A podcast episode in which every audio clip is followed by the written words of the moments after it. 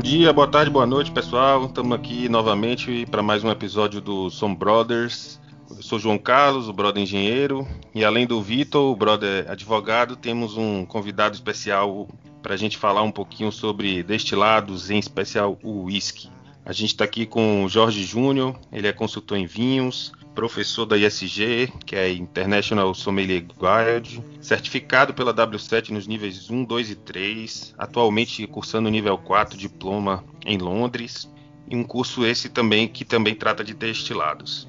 Ele é formado no curso Wine Business da FGV do Rio e membro da ABS do Rio também. Tem formação superior e pós-graduação em farmácia, mas há alguns anos escolheu o vinho como seu objetivo profissional e pessoal tendo desde então conduzido palestras e apresentações sobre vinho para entusiastas e profissionais.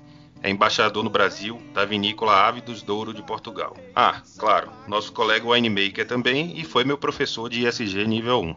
Bom, o tema de hoje é o whisky. Boa noite, Jorge. Tudo bem com você? Boa noite, João. Boa noite, Vitor. Tudo bem, tudo bem, tudo jóia. Prazer, tá? Ser convidado e poder participar aí com vocês desse podcast. A gente que agradece a presença. Bom, a gente já falou aqui, Jorge, em alguns episódios no podcast sobre um pouquinho sobre fermentação, destilação, mas eu queria que você resumisse para a gente qual é a diferença básica na preparação dessas bebidas e nas características de sabor delas, fermentadas e destiladas. Então, como vocês já abordaram um pouco, né?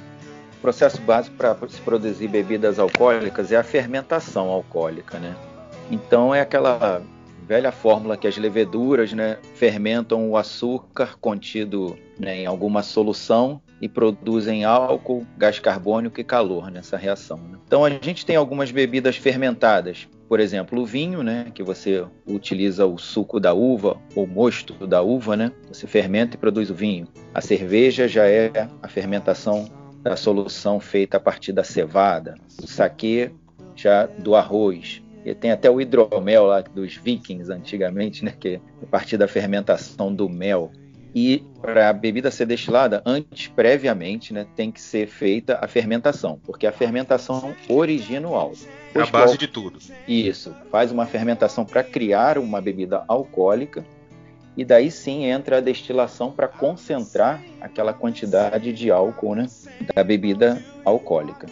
Então, a gente tem alguns exemplos assim de bebidas clássicas destiladas o conhaque, que é um tipo de brandy, o uísque já é, por exemplo, um destilado feito a partir da cerveja, né? Pega a cevada, faz uma, uma cerveja um pouco, uma forma um pouco rústica, vamos dizer assim. Claro que não leva lúpulo nem nada, né? Uma cerveja bem rústica e se destila essa cerveja então se obtém o uísque. Né? Então, normalmente, todas as bebidas destiladas são bem mais alcoólicas do que as fermentadas por essa concentração do álcool. Né? Então, quando se destila e se separa a água do álcool, né? até o processo de destilação se baseia nessa diferença né? do, do ponto de ebulição do álcool e da água. O álcool tem ebulição a 78,3 graus e a água a 100 graus.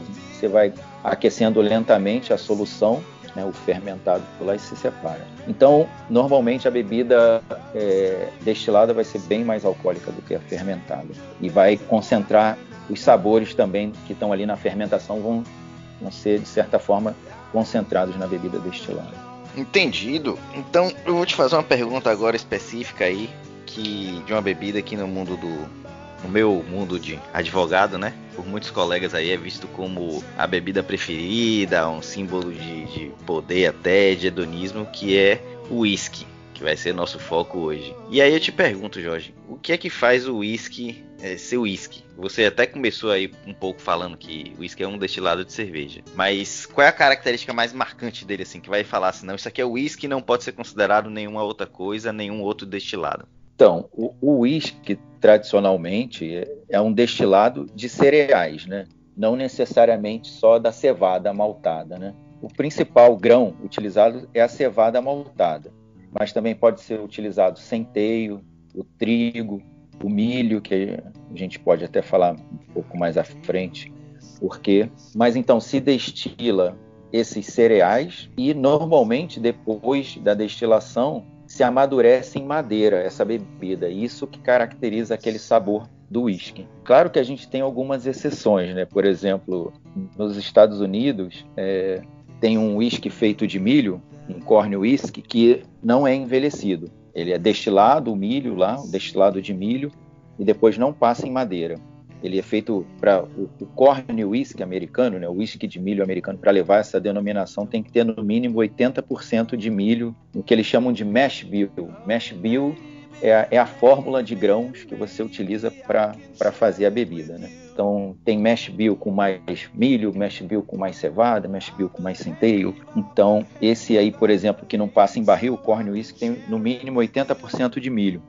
E é até legal que é, tem uma marca chamada Georgia Moon, que eles engarrafam numa coisa que parece um pote de maionese de vidro, naqueles bem antigos. É uma tampa metálica, assim, cor de metal.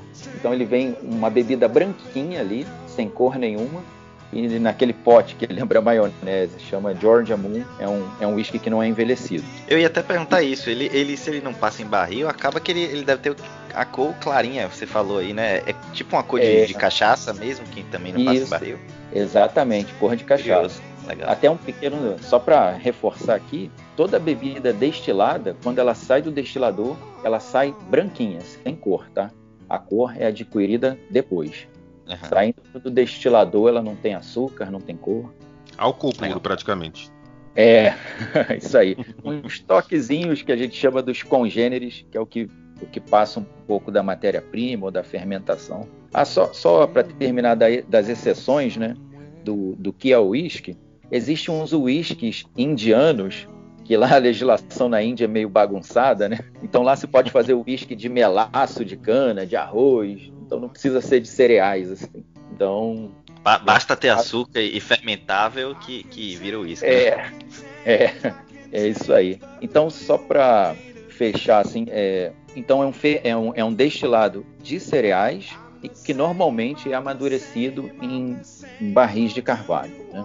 Porque isso difere até um pouco da vodka, porque a vodka também é um destilado de cereais, normalmente. A, a vodka, assim, na legislação pode ser feita de qualquer matéria-prima, mas tradicionalmente ela foi criada na destilação de cereais, né? Na Polônia se usava o centeio, na Rússia se usava o trigo. Aí agora já evoluiu aí e se usa uvas na França, né? Então se faz vodka. A grande diferença é que na vodka a destilação é feita a um alto nível alcoólico. Você faz uma destilação levando o destilado a, a no mínimo 95 ou 96% de álcool. Uh! E no uísque você não pode chegar a 95% de álcool. Na legislação é, escocesa você só chega até 94,8%. Eles fizeram um teto para falar, ó, não pode chegar a 95%. E na legislação americana até 80%. Não pode passar de 80% na destilação. E aí, no momento que vai engarrafar, eles têm que diluir isso para chegar aí no, nos valores de mercado que a gente tem, não é isso? Exatamente, é. Depois eles baixam esse teor alcoólico para chegar num. Aí tem algumas observações, eu, eu nem sei se a gente pode fazer isso agora. Eu, é, eu penso em falar assim, comentar os cinco passos que fazem uma bebida destilada ser o que ela é. Não sei se. Mande brada, pode falar. É, e aí acho que vai fechar bem como é que isso chega nas características de sabor do whisky? Pode prosseguir. Então tá. A, o primeiro passo é o quê? O primeiro passo é selecionar que matéria-prima você vai utilizar. Eu comentei até anteriormente, né, do mash bill, que é o que eles chamam da fórmula de cereais utilizada. Né? Então, dependendo da matéria-prima que você vai utilizar, isso vai determinar muito, porque essa matéria-prima vai passar algumas características de sabor no destilado final. Então, a gente tem, por exemplo, o, os uísques com predomínio de cevada vai dar mais aqueles aromas e sabores, lembrando casca de cereal, lembrando mingau, qualquer coisa que tenha cereal na composição, né? Então, o uísque vai um pouco para esse campo de, de notas aromáticas. Quando se faz um uísque com milho, aí você já sente muita doçura, porque usa aquele milho doce, então fica algo bem doce e uma bebida mais suave. O centeio já dá um quê de condimentado, e um pouco de cítrico. Eles falam que o uísque dá uma mordida. Então, alguns uísques que têm bastante centeio dão esse condimentado, pimenta, dá um que eles chamam a mordida. E os whiskies que levam bastante trigo já aportam uma qualidade de mel, uma maciez maior. Então, a seleção da matéria-prima é muito importante para definir um pouco né, é, a característica do destilado final. É, o, o, segundo passo seria o quê? Processar essa matéria-prima. Né? Então, o que, que você vai fazer para obter, a partir dessa matéria-prima, uma solução açucarada? Porque você tem que ter uma solução açucarada para fermentar e depois de fermentar, você destilar.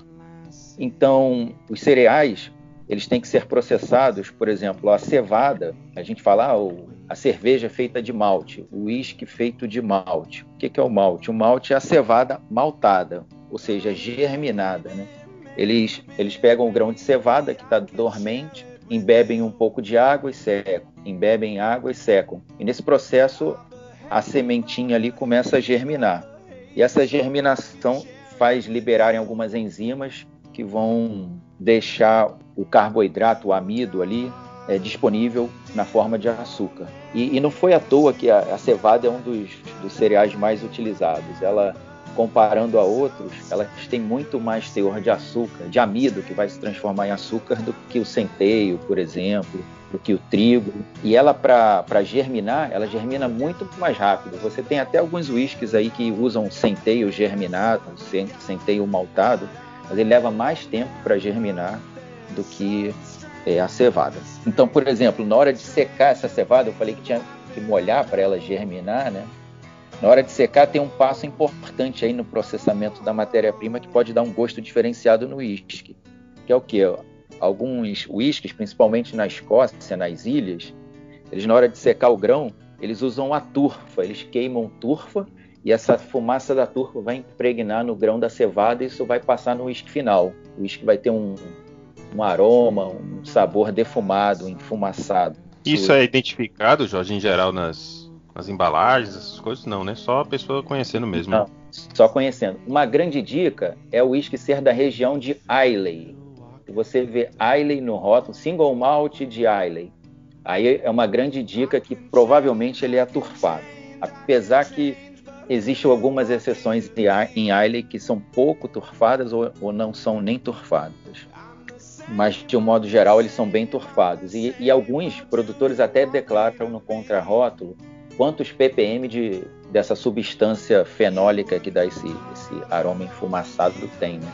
É, isso que é o mais importante. E, e fora que quando você faz a, a solução para fazer a, a sua fermentar, né, e fazer sua cerveja primeiro, antes de destilar, e, em uísque, são formadas umas borras nesse processo. Se você passa essas borras para o alambique de destilação, o seu uísque resultante vai ficar com muito mais aroma de cereal, muito mais esse aroma de malte, do que um que você não passe os sólidos da fermentação para o seu alambique.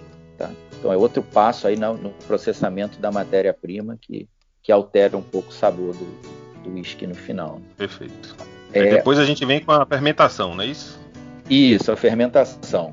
Isso aí. Vou tentar acelerar para a gente também não ficar muito técnico e demorar.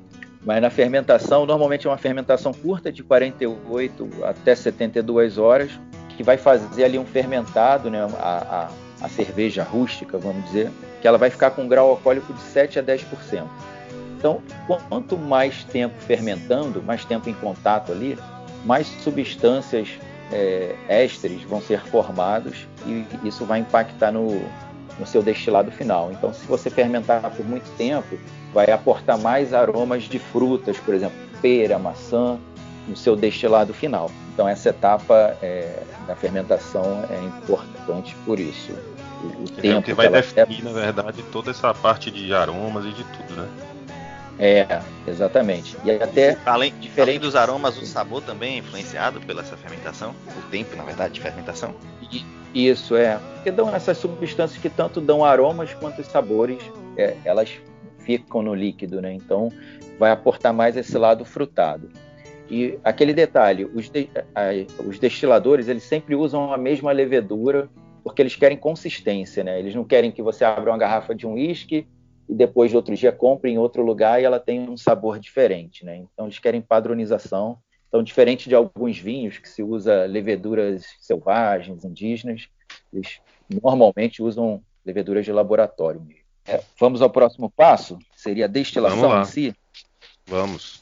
A gente fez um fermentou um líquido de 7 a 10% de álcool. A gente faz, o, o destilador vai fazer uma primeira destilação e vai levar esse líquido, líquido para 21, 28, 30% de álcool. E depois faz uma segunda destilação, que aí já vai levar para 70% de álcool.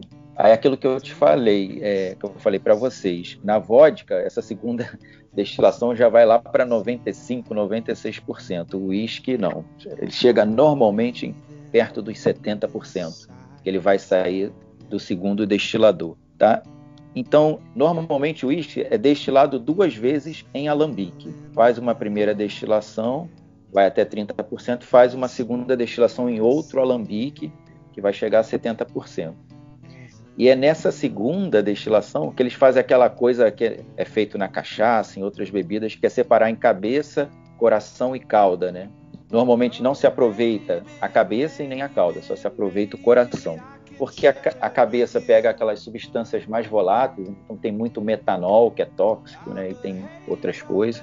E no final, na cauda, já tem muito aqueles álcools superiores, que eles chamam de álcool amílico, é, butanol, propanol, que são álcools que vão dar amargor, que vão é, ficar muito rústicos na boca, né? Então eles pegam mais etanol.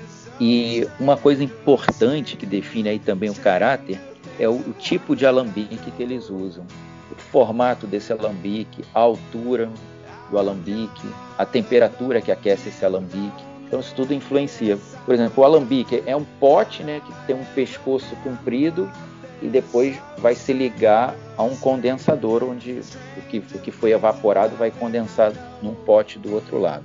Então, por exemplo, tem uma destilaria lá na Escócia chamada Glenmorangie. A Glenmorangie ela tem o, esses destiladores, esses alambiques, um pescoço muito alto. Então, quanto mais alto o pescoço, é o, o destilado vai ser mais puro, porque a maioria dos congêneres do líquido vão voltar porque eles têm uma distância muito grande para percorrer no pescoço. A gente até tem um episódio, é, Jorge, que a gente fala sobre exatamente isso aí, a parte de ah. coluna de destilação e de alambique. Mas deixa é. ele fazer uma pergunta em relação a essa parte do, do, do da destilação. Eu percebi que, pela forma que você está falando aí, a gente tem. Você fala de um ponto de corte, né? Que o uísque tem algum tipo de uísque específico que ele, o ponto de corte é mais mais tarde? Como é que, que, que é isso que eu não entendi? É, tem. Eu, eu não tenho aqui nenhum exemplo vivo para te falar agora assim, aqui na mente, mas isso acontece muito. Se você, o, principalmente o, o, corte final, onde você vai cortar, a partir daqui não é mais coração, vai ser cauda. Né? A partir daqui eu não vou aproveitar mais. Então, se você demora para fazer esse corte, o seu uísque vai ficar mais pesado, mais robusto. Se você faz esse corte bem cedo, corte para cauda, fica um uísque mais puro, né? Porque você não pega aqueles álcools amílico, é, o butanol, o propanol, que vão dar uma sensação mais pesada à bebida. Entendi. Bom, e aí depois da destilação, uísque destilado, o que é que acontece nesse espaço aí? É, aí normalmente a maturação em barris, né? Como eu falei anteriormente, ele sai um líquido incolor, né, branquinho, sem açúcar, sem nada. Uh, e aí ele vai para os barris. Mas normalmente, para ele entrar no barril, ele não pode entrar 70% de álcool, porque um teor alcoólico muito alto pode extrair é, excessivamente as substâncias do barril e, e aí ficar com gosto excessivo de madeira. Então, normalmente eles já fazem uma redução com água para em torno de 63. Nos Estados Unidos, o máximo é 62,5. Tem que ele pode entrar com esse teor alcoólico no barril, não pode entrar acima de 62,5. Mas na Escócia é por aí também, às vezes chega a 63,5. Então ele já adiciona um pouquinho de água, reduz lá de 70 para 62,5 e aí vai para o barril. Eu até na Escócia é, eu pude experimentar um new, eles chamam de new make spirit, né? O, o, o destilado recém saído do destilador. Aí eles tinham reduzido para 63,5 e aí provei aquele líquido branquinho, né? E era quase uma cachaçinha, mas assim, com muita pera e maçã. Parecia uma, destilado uma cachaçinha de pera e maçã. Interessante. É, Isso é. era de uísque? De uísque, né? É, de uísque, feito de uísque. Mas não tinha ali, essa aí não tinha gosto de cereal, de nada, assim. Que normalmente dá, né, o sabor da cevada, do cereal. Esse que eu provei, basicamente eu sentia só fruta, pera, maçã. Depois da maturação, mais algum, algum passo para que a gente chegue na garrafa? É, aí normalmente se dilui de novo em água. Se dilui para chegar em torno de 40%, que é mais ou menos que ele é engarrafado. Às vezes pode ser filtrado a frio para poder também tirar, aparar algumas arestas, deixar o uísque mais macio e também é acrescentado caramelo para dar cor, né, para poder padronizar a cor do líquido. Normalmente, os de melhor, de melhor qualidade, eles usam um caramelo chamado E150A, porque o caramelo é E150, aí tem o A, B, C e D.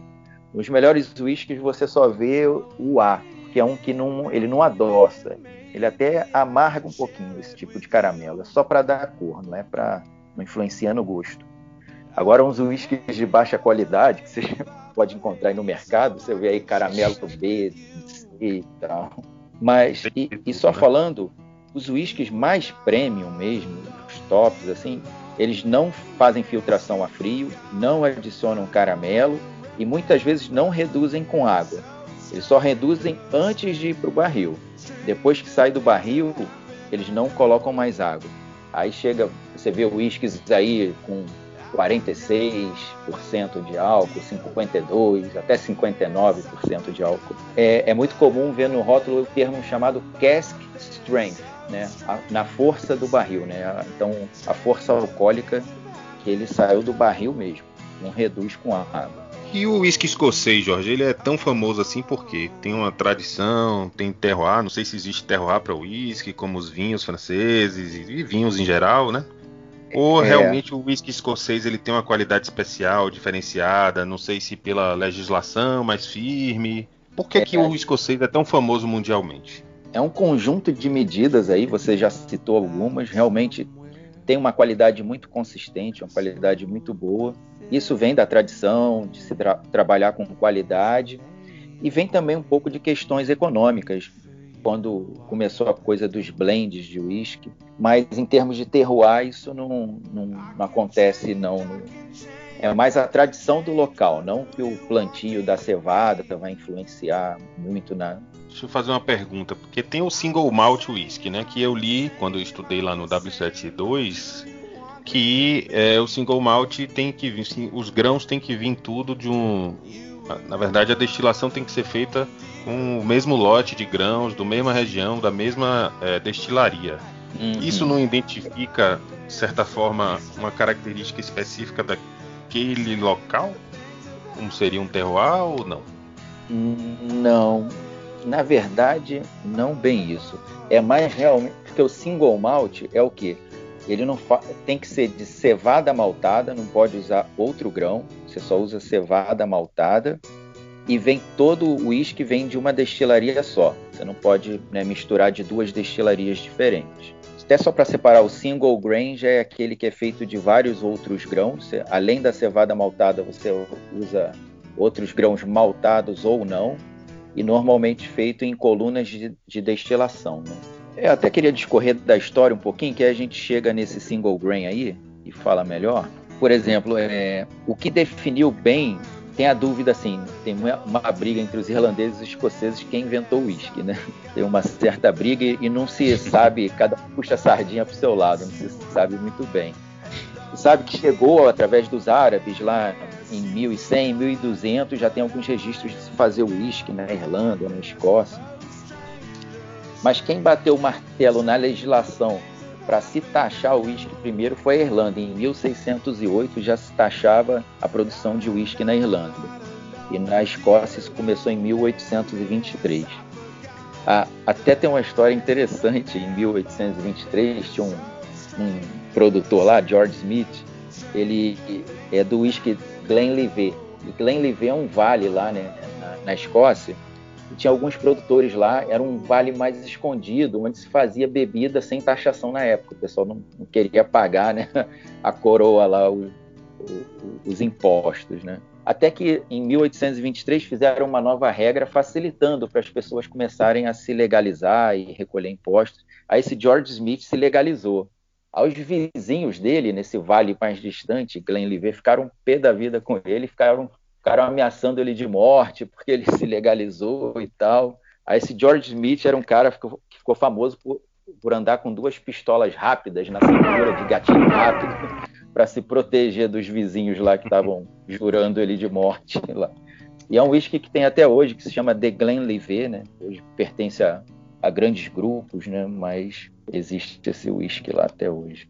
Mas aí, é, essa coisa, só para terminar a historinha, para a gente terminar essa questão do, do terroir, Aí foi em 1827 que inventaram a coluna de destilação. Vocês já devem ter falado no outro episódio, né, e tal. Isso. E aí foi a grande sacada que os escoceses aderiram a fazer os, os, os blends, né, de whisky. E os irlandeses não se ligaram muito nisso. Falaram, não, whisky bom é single malt, essa coisa de blend não dá certo. E os comerciantes de blend na Escócia, John Walker, que é do whisky Johnny Walker, William Teacher, James e, Don, e John Chivas, os irmãos. Isso estourou em 1860. Então o blend era um whisky bem fácil, bem acessível, é o sabor muito mais fácil e agradável ao paladar, não era uma coisa muito concentrada.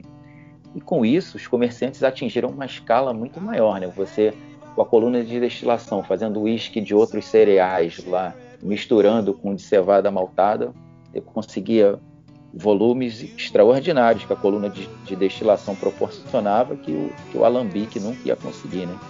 então foi onde, é, foi onde a Escócia deu um impulso aí na frente dos outros, né? Começaram a atingir um volume, um paladar mais agradável. E aí, mil, logo depois, em 1870, né, tem aquela praga da filoxera no mundo do vinho, né, que atacam as videiras. Então, além de acabar com o vinho, acabou com a produção de conhaque, que era o destilado mais famoso na época. E aí abriu espaço para o uísque crescer. Aí o uísque foi embora, cresceu e ninguém segurou mais o uísque. Quem quiser saber um pouquinho mais de conhaque, a gente tem um episódio 7 que fala só de conhaque. E sobre os processos de destilação, para deixar para o pessoal aí facilitar aí a busca, é o episódio 11, que a gente fala sobre todos os dois processos de destilação. Sim, é, só para fechar rapidinho, João, desculpa se eu falo muito aí, Não, mas eu okay. juro fechar a questão agora. Só para falar aquilo, então, o single malt ele é feito só de cevada maltada. Por exemplo, o escocês single malt tem que ser de cevada maltada e tem que ser destilado na Escócia mas ele é, pode ser feito também com cevada de outro lugar. A Escócia, como está vendendo demais, eles estão importando cevada do, do Canadá também e de outros lugares. Mas é, o que determina é mais a prática, é aquilo que eu falei, se turfa ou não turfa a cevada, se você coloca sólidos no destilador ou não, se o seu destilador é muito alto ou é mais baixo, isso tudo que vai definir o estilo da, da sua destilaria, entendeu? A cevada tem até algumas assim que são tem mais amido, mas é, pode até dar um uísque um pouco mais viscoso por ela ter um teor de amido maior, um uísque um pouco mais de, de cereal no aroma, mas não é tão definitivo assim no caso dos destilados, tá? Agora, Vitor, fala aí, você que é um apreciador de Bourbon e de Johnny, de Jack Daniels e tal, fala aí suas dúvidas sobre esse tipo de whisky para o Jorge. O Bourbon a gente falou um pouco também em outro episódio, então eu vou começar pela parte que mais me interessa, viu, Jorge, que é o Jack Daniels. Então eu vou fazer logo duas perguntas que eu aposto que muita gente também faz. Primeiro, se o Jack Daniels é o whisky, e segundo, se ele é ou não um Bourbon, além de ser o que já vem na embalagem, claramente Tennessee Whiskey. Uhum. É, então, o Jack Daniels é whisky sim, é o whisky um pouco diferente, porque ele tem um processo um pouco diferente, inclusive dos, dos, dos, dos vizinhos ali, né, nos Estados Unidos. E ele é um bourbon sim. Na lei federal americana, é, não separa o whisky do Tennessee nem do Kentucky ou de outros estados. Né? Então você pode fazer bourbon ou bourbon, como eles dizem lá, de qualquer estado americano. Né? Você pode produzir o bourbon. O que define um bourbon é que ele é feito com no mínimo 51% de, de milho né, na fórmula dele. É, ele vai ser envelhecido em barricas de carvalho americano novas e queimadas, chamuscadas, que eles falam, né? é tostada, ela, ela pega fogo por dentro ali, ela fica bem tostadinha. Uhum. E, e ele não tem assim idade mínima para ele ser envelhecido. Sendo que se você envelhecer menos que 4 anos, você tem que declarar a idade dele no rótulo. Né? Isso é o, o bourbon, de um modo geral. Agora já existe. O escocês aquele... é 3, né, Jorge? Oi? O escocês é 3 anos, né? Que é o mínimo de ah, é. Isso. Na Escócia é exigido no mínimo 3 anos de envelhecimento. Né? E quer dizer que o Bourbon e... exige 4 no caso. Ou, ou ele permite menos desde que você identifique. É, se você botar menos, se não tiver indicação de idade, você sabe que tem pelo menos quatro anos ali no Bourbon, né? E se tiver menos que quatro, você tem que botar um ano, dois anos. Ah, tá. Mas pode botar menos no caso. Entendi. É, e, e tem uma pequena coisa que é o straight whisky lá, né? O straight whisky aí já se exige no mínimo dois anos em barril e você não pode é, colorir com caramelo o whisky no final. Então, se tiver, tem muitos rótulos né, de whisky americano tem lá straight, né? Straight bourbon. Né? Então você sabe que é um whisky que passou pelo menos dois anos e não foi é, colorido com caramelo. E aí eles fazem aquela coisa, straight rye, é quando tem pelo menos 51% de centeio. Aí straight é, bourbon é pelo menos 51% de milho. E só voltando ao, ao Jack Daniels, então, ele é um straight bourbon whisky, só que produzido dentro do Tennessee, tá?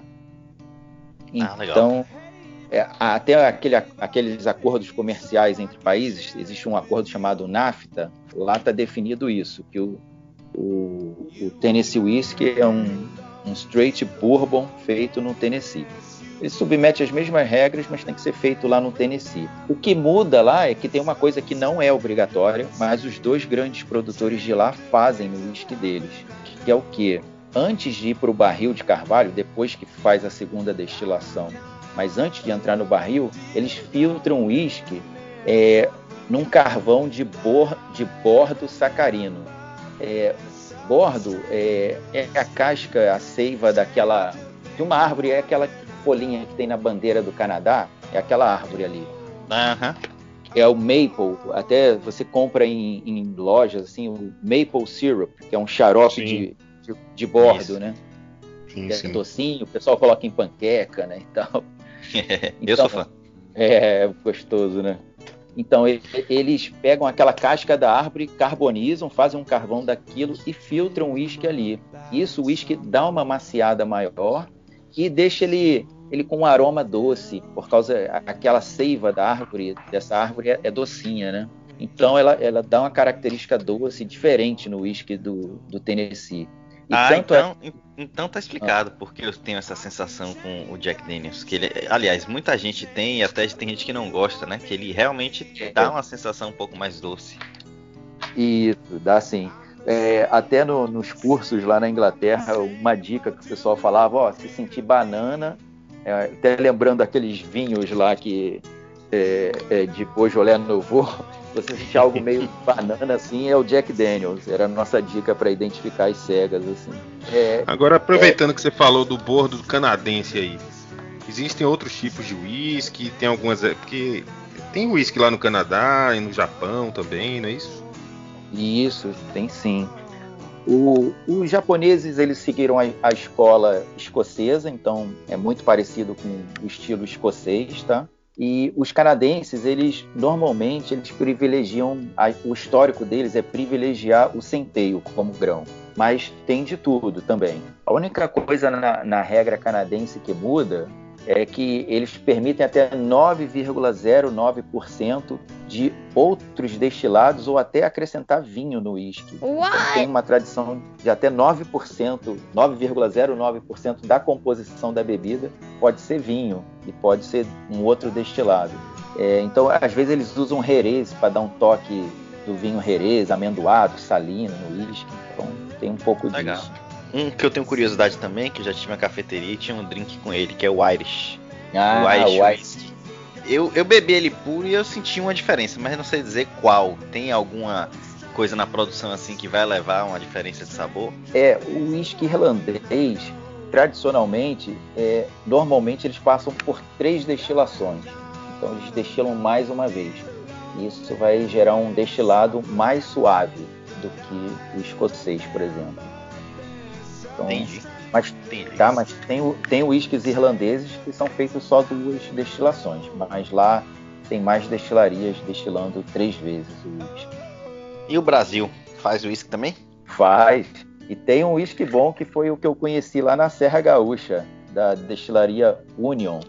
É uma destilaria que tem desde 1948, né, em Veranópolis, ali na Serra Gaúcha, mas agora eles abriram, abriram em 2015 uma segunda unidade em Bento Gonçalves. Eles faziam mais é, destilados a granel para exportar, e ainda fazem isso, eles exportam muito para o Japão, só que agora eles resolveram fazer uma linha premium e engarrafar os whiskies deles com a, com a marca deles. Então, eu tive a oportunidade de degustar numa das até das nossas idas lá, né, na Miolo. Pô, e, eles tinham uns whiskies é. de qualidade. Eles fizeram Ele... uma edição comemorativa de 70 anos da destilaria. Whisky, poxa, não, não deve nada a um whisky escocês. É, legal, eu não sabia, senão na próxima eu vou lá. É, é. E eles devem ter montado a, a, a, filial lá em Bento Gonçalves até para aproveitar o turismo também, né? E, e divulgar um é, pouco mais. Só queria só um detalhe aqui, tem uma coisa de escrever na, lá fora, eles escrevem whisky com KY no final ou então KEY no final, né? E se você vê, normalmente com, quando tem K, E, Y, são os whiskies americanos e os irlandeses, tá? E agora japonês, canadense, escocês, eles costumam botar KY assim, no final, na grafia. É, eu ia perguntar se tinha alguma semelhança com a, com a Shiraz e a Syrah, que é mais até hoje em dia para identificar um estilo, mas aparentemente ah. não, é mais o, o, país, né? É, é. Não mas eu. Eu, uma outra curiosidade, Jorge, que eu acho que também todo mundo que está ouvindo tem. Se eu compro um uísque 8 anos, ou 12 anos, enfim, dependente da idade, eu tô bebendo uma bebida que ficou envelhecendo 8 anos numa barrica, ou não é bem assim? É exatamente isso, isso mesmo. No uísque você pode misturar mais de um destilado, mas no rótulo você tem que colocar o destilado mais novo da mistura. Então, se ali está declarado 8 anos, ele pode ter colocado um de 15, um de 20, mas é, o mais novo era de 8 anos, então ele tem que declarar a idade do uísque mais novo que ele usou na mistura. Oh, legal, porque eu já tinha ouvido até o contrário, né, de pessoas assim que não, não, não são nem estudiosos, era mais, eu acho que achismo, e uhum. que diziam que o 8 anos seria o mais velho, mas é justamente o contrário. Legal saber. É o mais tem, novo. Tem, e tem uma curiosidade também, né, Jorge, que o o Red Label, por exemplo, ele não atesta no rótulo que ele é 8 anos, apesar de todo mundo chamar de 8 anos. É... E o fato de não atestar é quer dizer que tem um vinho que o, o, o, o fabricante, na realidade, ah. não quis se informar, né? Mas pode ter um vinho de 3 anos lá, né? Vinho é não vai ter, não. Destilado, é isso. nossa é, mania, a gente gosta tanto de vinho. Eu tô, eu tô há 10 dias sem beber vinho, deve ser por isso. então, é a única coisa que garante quando não, não declara no escocês é que ele ficou pelo menos 3 anos, né? Porque é o mínimo que a lei exige na Escócia. Então, eu, eu não tenho certeza se. Porque a primeira bebida alcoólica que eu comecei foi o uísque, então eu lembro lá nos 18 anos, eu bebi muito Red Label. Eu não sei se naquela época eles, inicialmente, eles faziam o, o Red com 8 e declaravam e depois pararam. Você nunca teve a gente que, que se confundiu nisso aí, de ver 12 eu, eu também no, no eu, eu, eu comecei a me perguntar isso depois que eu li essa informação de que ele não tem e que é. por isso pode ter é, destilados de 3 anos na composição. Claro que pode ter destilado de 3 anos e pode ter um de 15 também, um de 20, não importa, né? O fato é que ah. o menor eles não quiseram uhum. declarar de que, porque imagine você vender um uísque 3 anos ou 4 é. anos. Ah, não ia ah, pegar tudo bem. Uma... Uhum. É verdade. É, eu queria só fazer uma colocação de envelhecimento, tá? E isso vai muito pelo local que envelhece. Então, por exemplo, a Escócia, super fria, lá o, um barril de carvalho com uísque normalmente vai evaporar 2% do conteúdo a cada ano. Claro que isso não é uma conta muito certa, vamos dizer.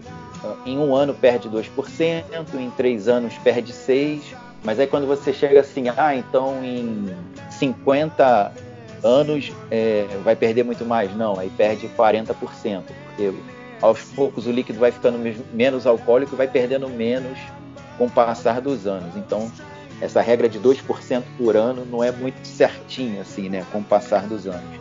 Vai diminuindo. E só falar que em lugares mais quentes, por exemplo, no Brasil, aqui lá na Serra Gaúcha, eles falam que ali um uísque com 5 anos ele corresponderia a 10 anos de envelhecimento na Escócia, entendeu? porque evapora muito mais e quanto mais quente, o uísque vai penetrar mais na madeira e vai ter mais efeito da madeira de forma mais rápida do que se fosse na Escócia, por exemplo. Então, a mesma coisa serve para os Estados Unidos. Um, você comparar um uísque 20 anos escocês com 20 anos de um uísque de Kentucky nos Estados Unidos, o, o, americano vai estar muito mais marcado pela madeira ou vai ter muito mais influência da madeira do que o escocês, porque lá é mais quente do que na Escócia. Então, isso evolui, na, é, influencia na evolução.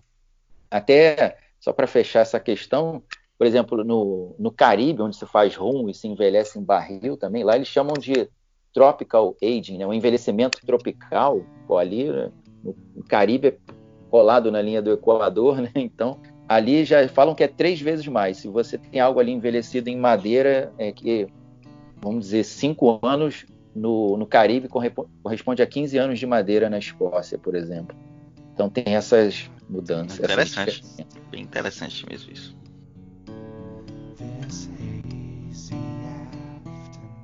Jorge, outra, outro, outro mito, eu acho que é mito, né? Mas aí você vai confirmar. Que eu já vi muita gente falar compra o uísque, 8 anos, que agora a gente sabe, né? Que é 8 anos mesmo.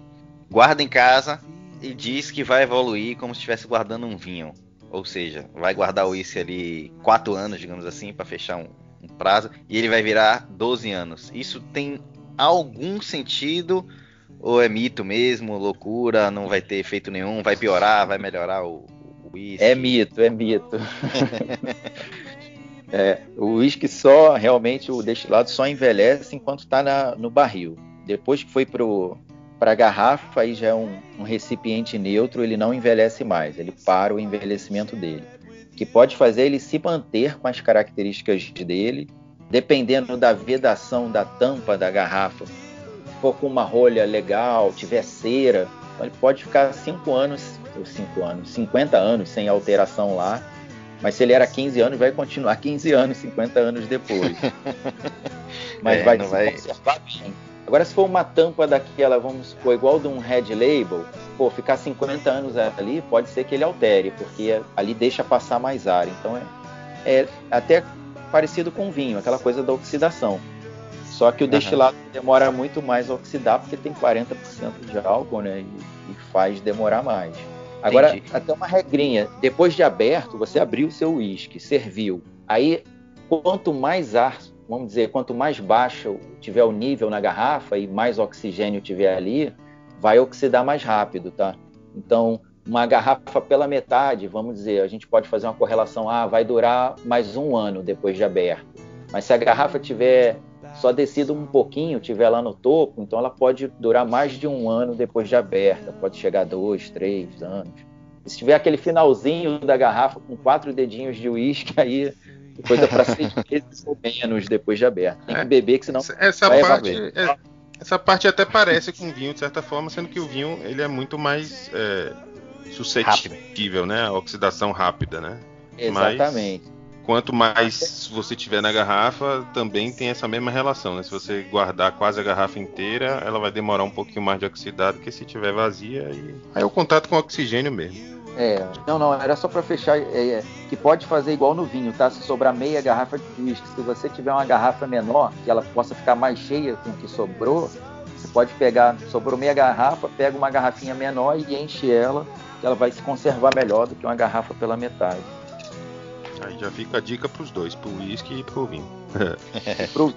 Vamos lá. E diz que um pouquinho de água no uísque ajuda a liberar aromas e sabores. Isso é mito ou verdade?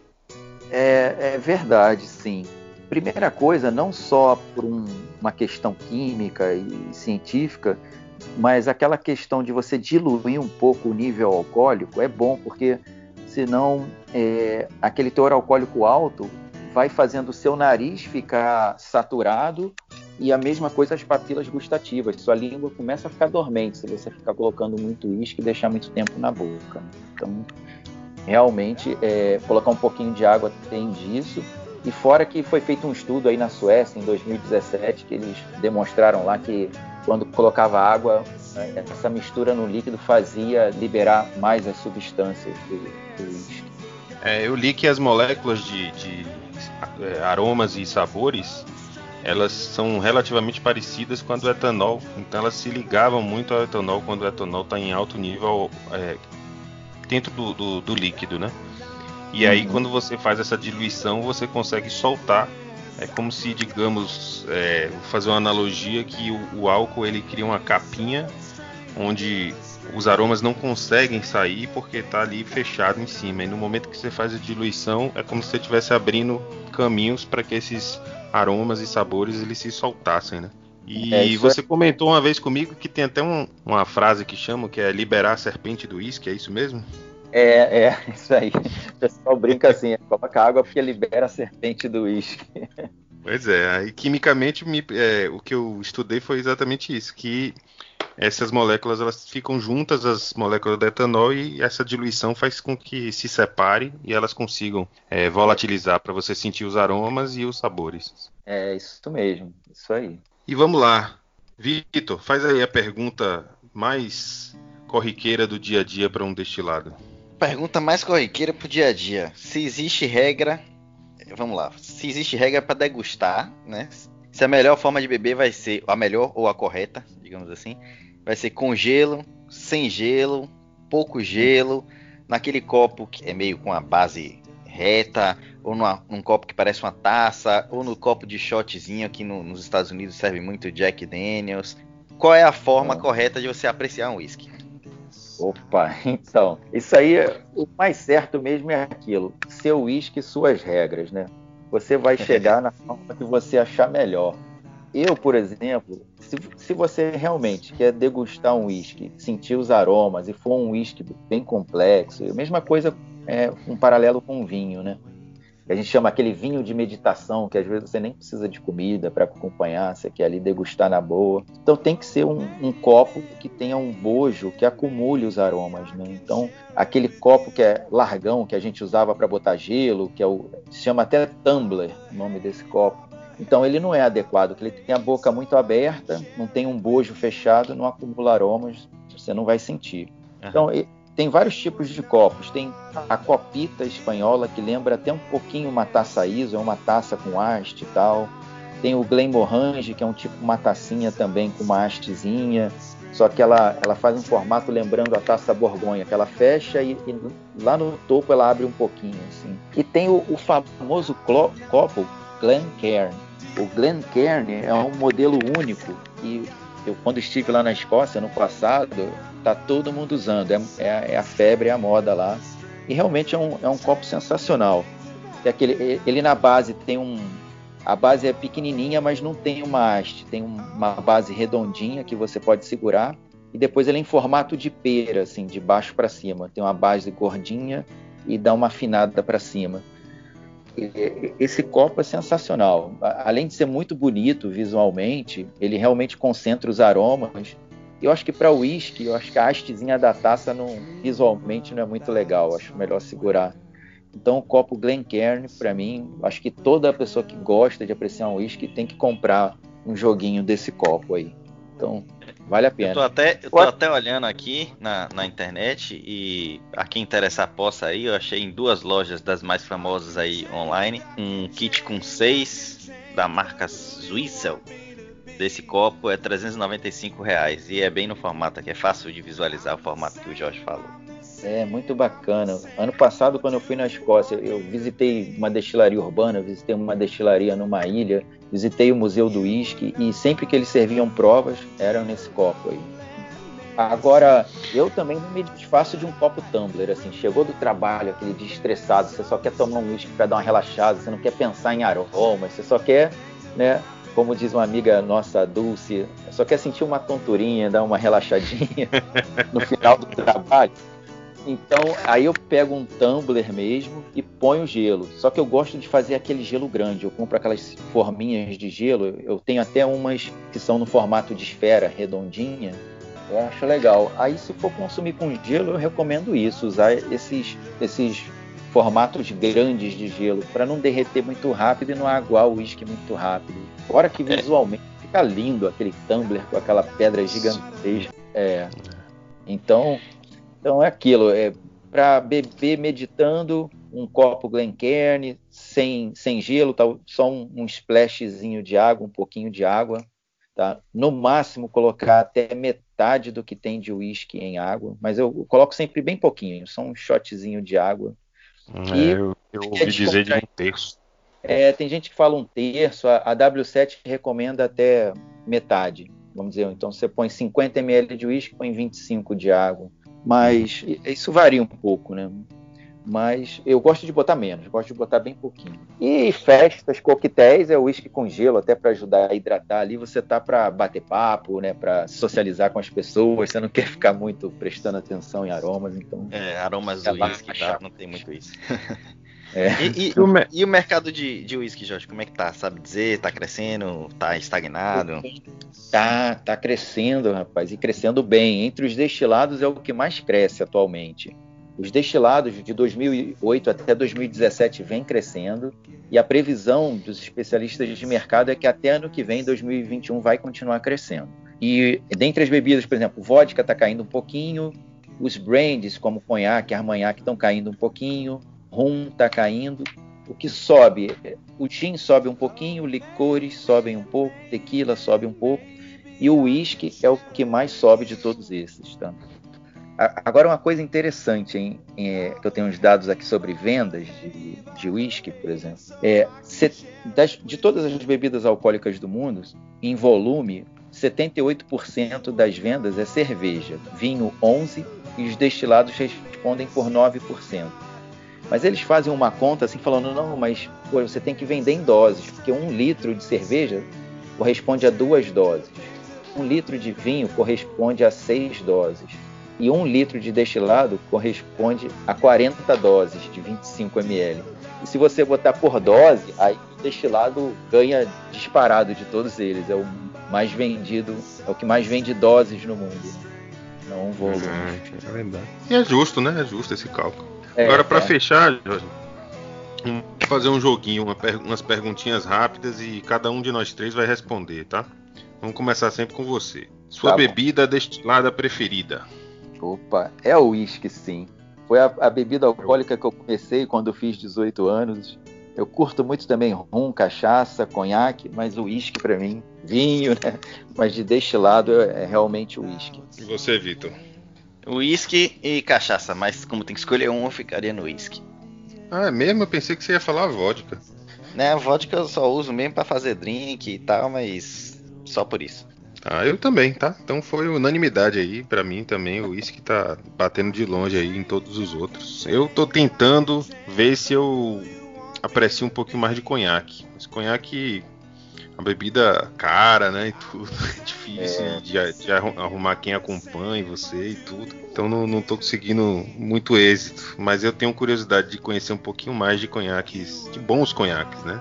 É. Mas o uísque, sem dúvida, tá, tá na frente. Segunda pergunta é seu uísque preferido agora, né? Já que foi o uísque a melhor bebi a bebida. Opa! é, realmente eu tenho uma quedinha pelos escoceses, tá? Eu vou citar aqui o Macallan, porque é um que a gente encontra fácil aqui no Brasil. Então, realmente é um whisky de muita qualidade e eles investem muito em marketing, fazem umas garrafas lindas, assim, Então, tem muitos outros, mas o Single Malt Macallan, acho que você está aqui como meu preferido. Você, Vitor? Eu descobri esse whisky que eu vou falar por acaso. Que foi voltando de uma viagem, passando no free shop de Portugal, comprei um whisky na promoção e para mim é o melhor da vida até hoje. Ele é um Johnny Walker Fathers and Sons XR 21.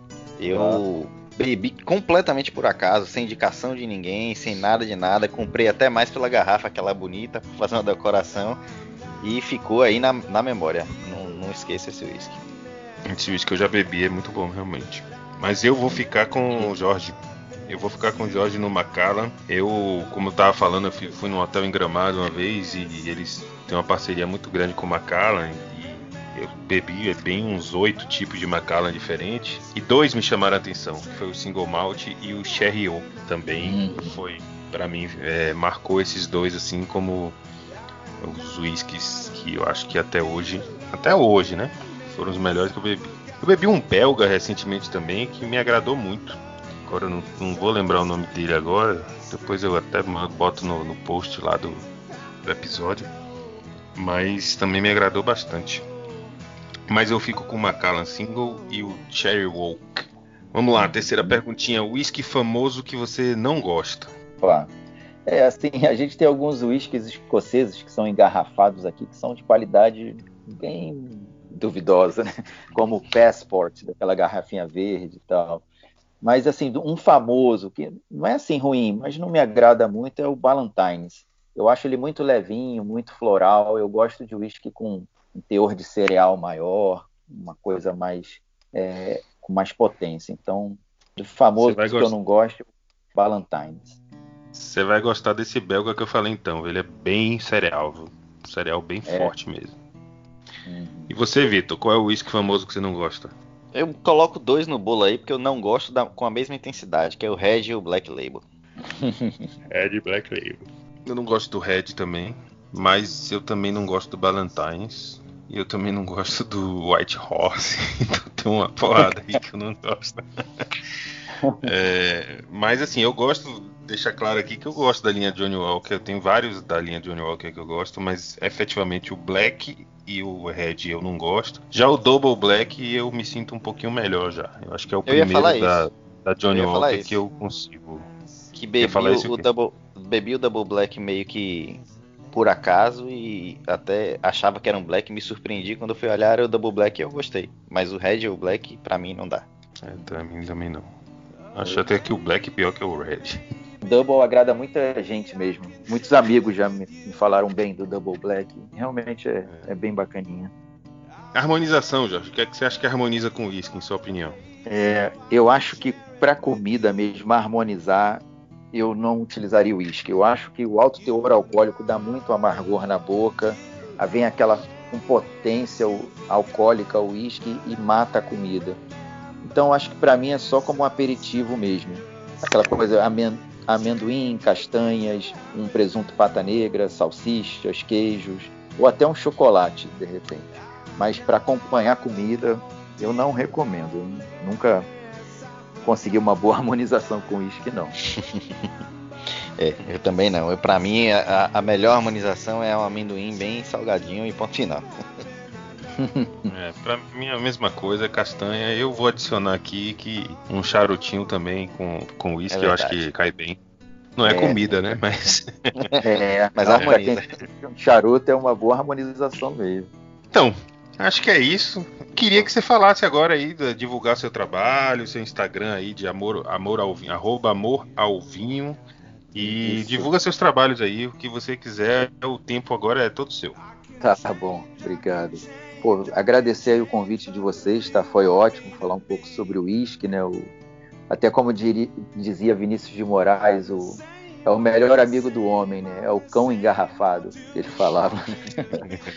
então foi bem legal a gente poder bater esse papo aqui. Então eu tô no, no Instagram, arroba amoralvinho, tá? Tem um site também, amoralvinho.com.br. Em breve, tá? Eu acho que eu vou disponibilizar online mesmo algumas aulas sobre vinho, tá? Porque por enquanto só fazia cursos presenciais, mas com a pandemia, com o problema todo aí, vou partir para esse campo online, mas aí eu, aí eu vou divulgar no Instagram, no site, quando tiver prontinho esses cursos online, tá bom? E também estou no Vivino, tá? Tem mais de 2.300 vinhos avaliados lá. Se alguém quiser me seguir, já tenho mais de 7 mil seguidores no, no aplicativo de vinhos Vivino. Pode ler lá minhas avaliações que, que vão ajudar a nortear nos vinhos o pessoal. Inclusive, destacar mesmo. aqui que tem o sistema JJ de avaliação dos vinhos, né? Que inclusive é, é muito bom. ah, é.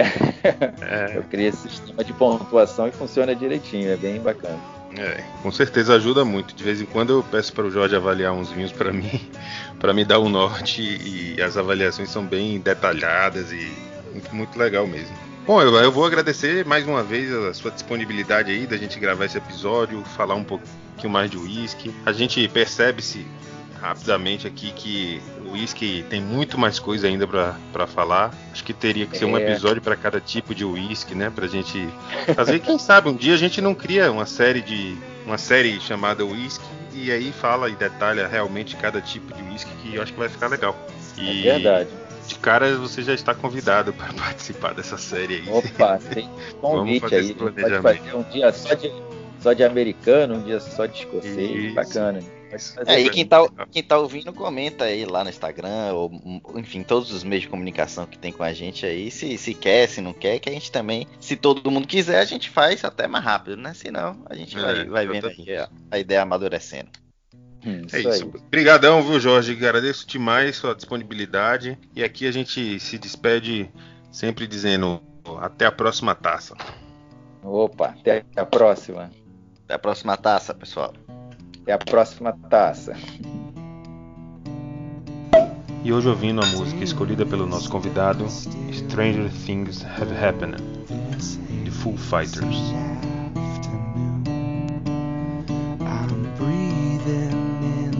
silence.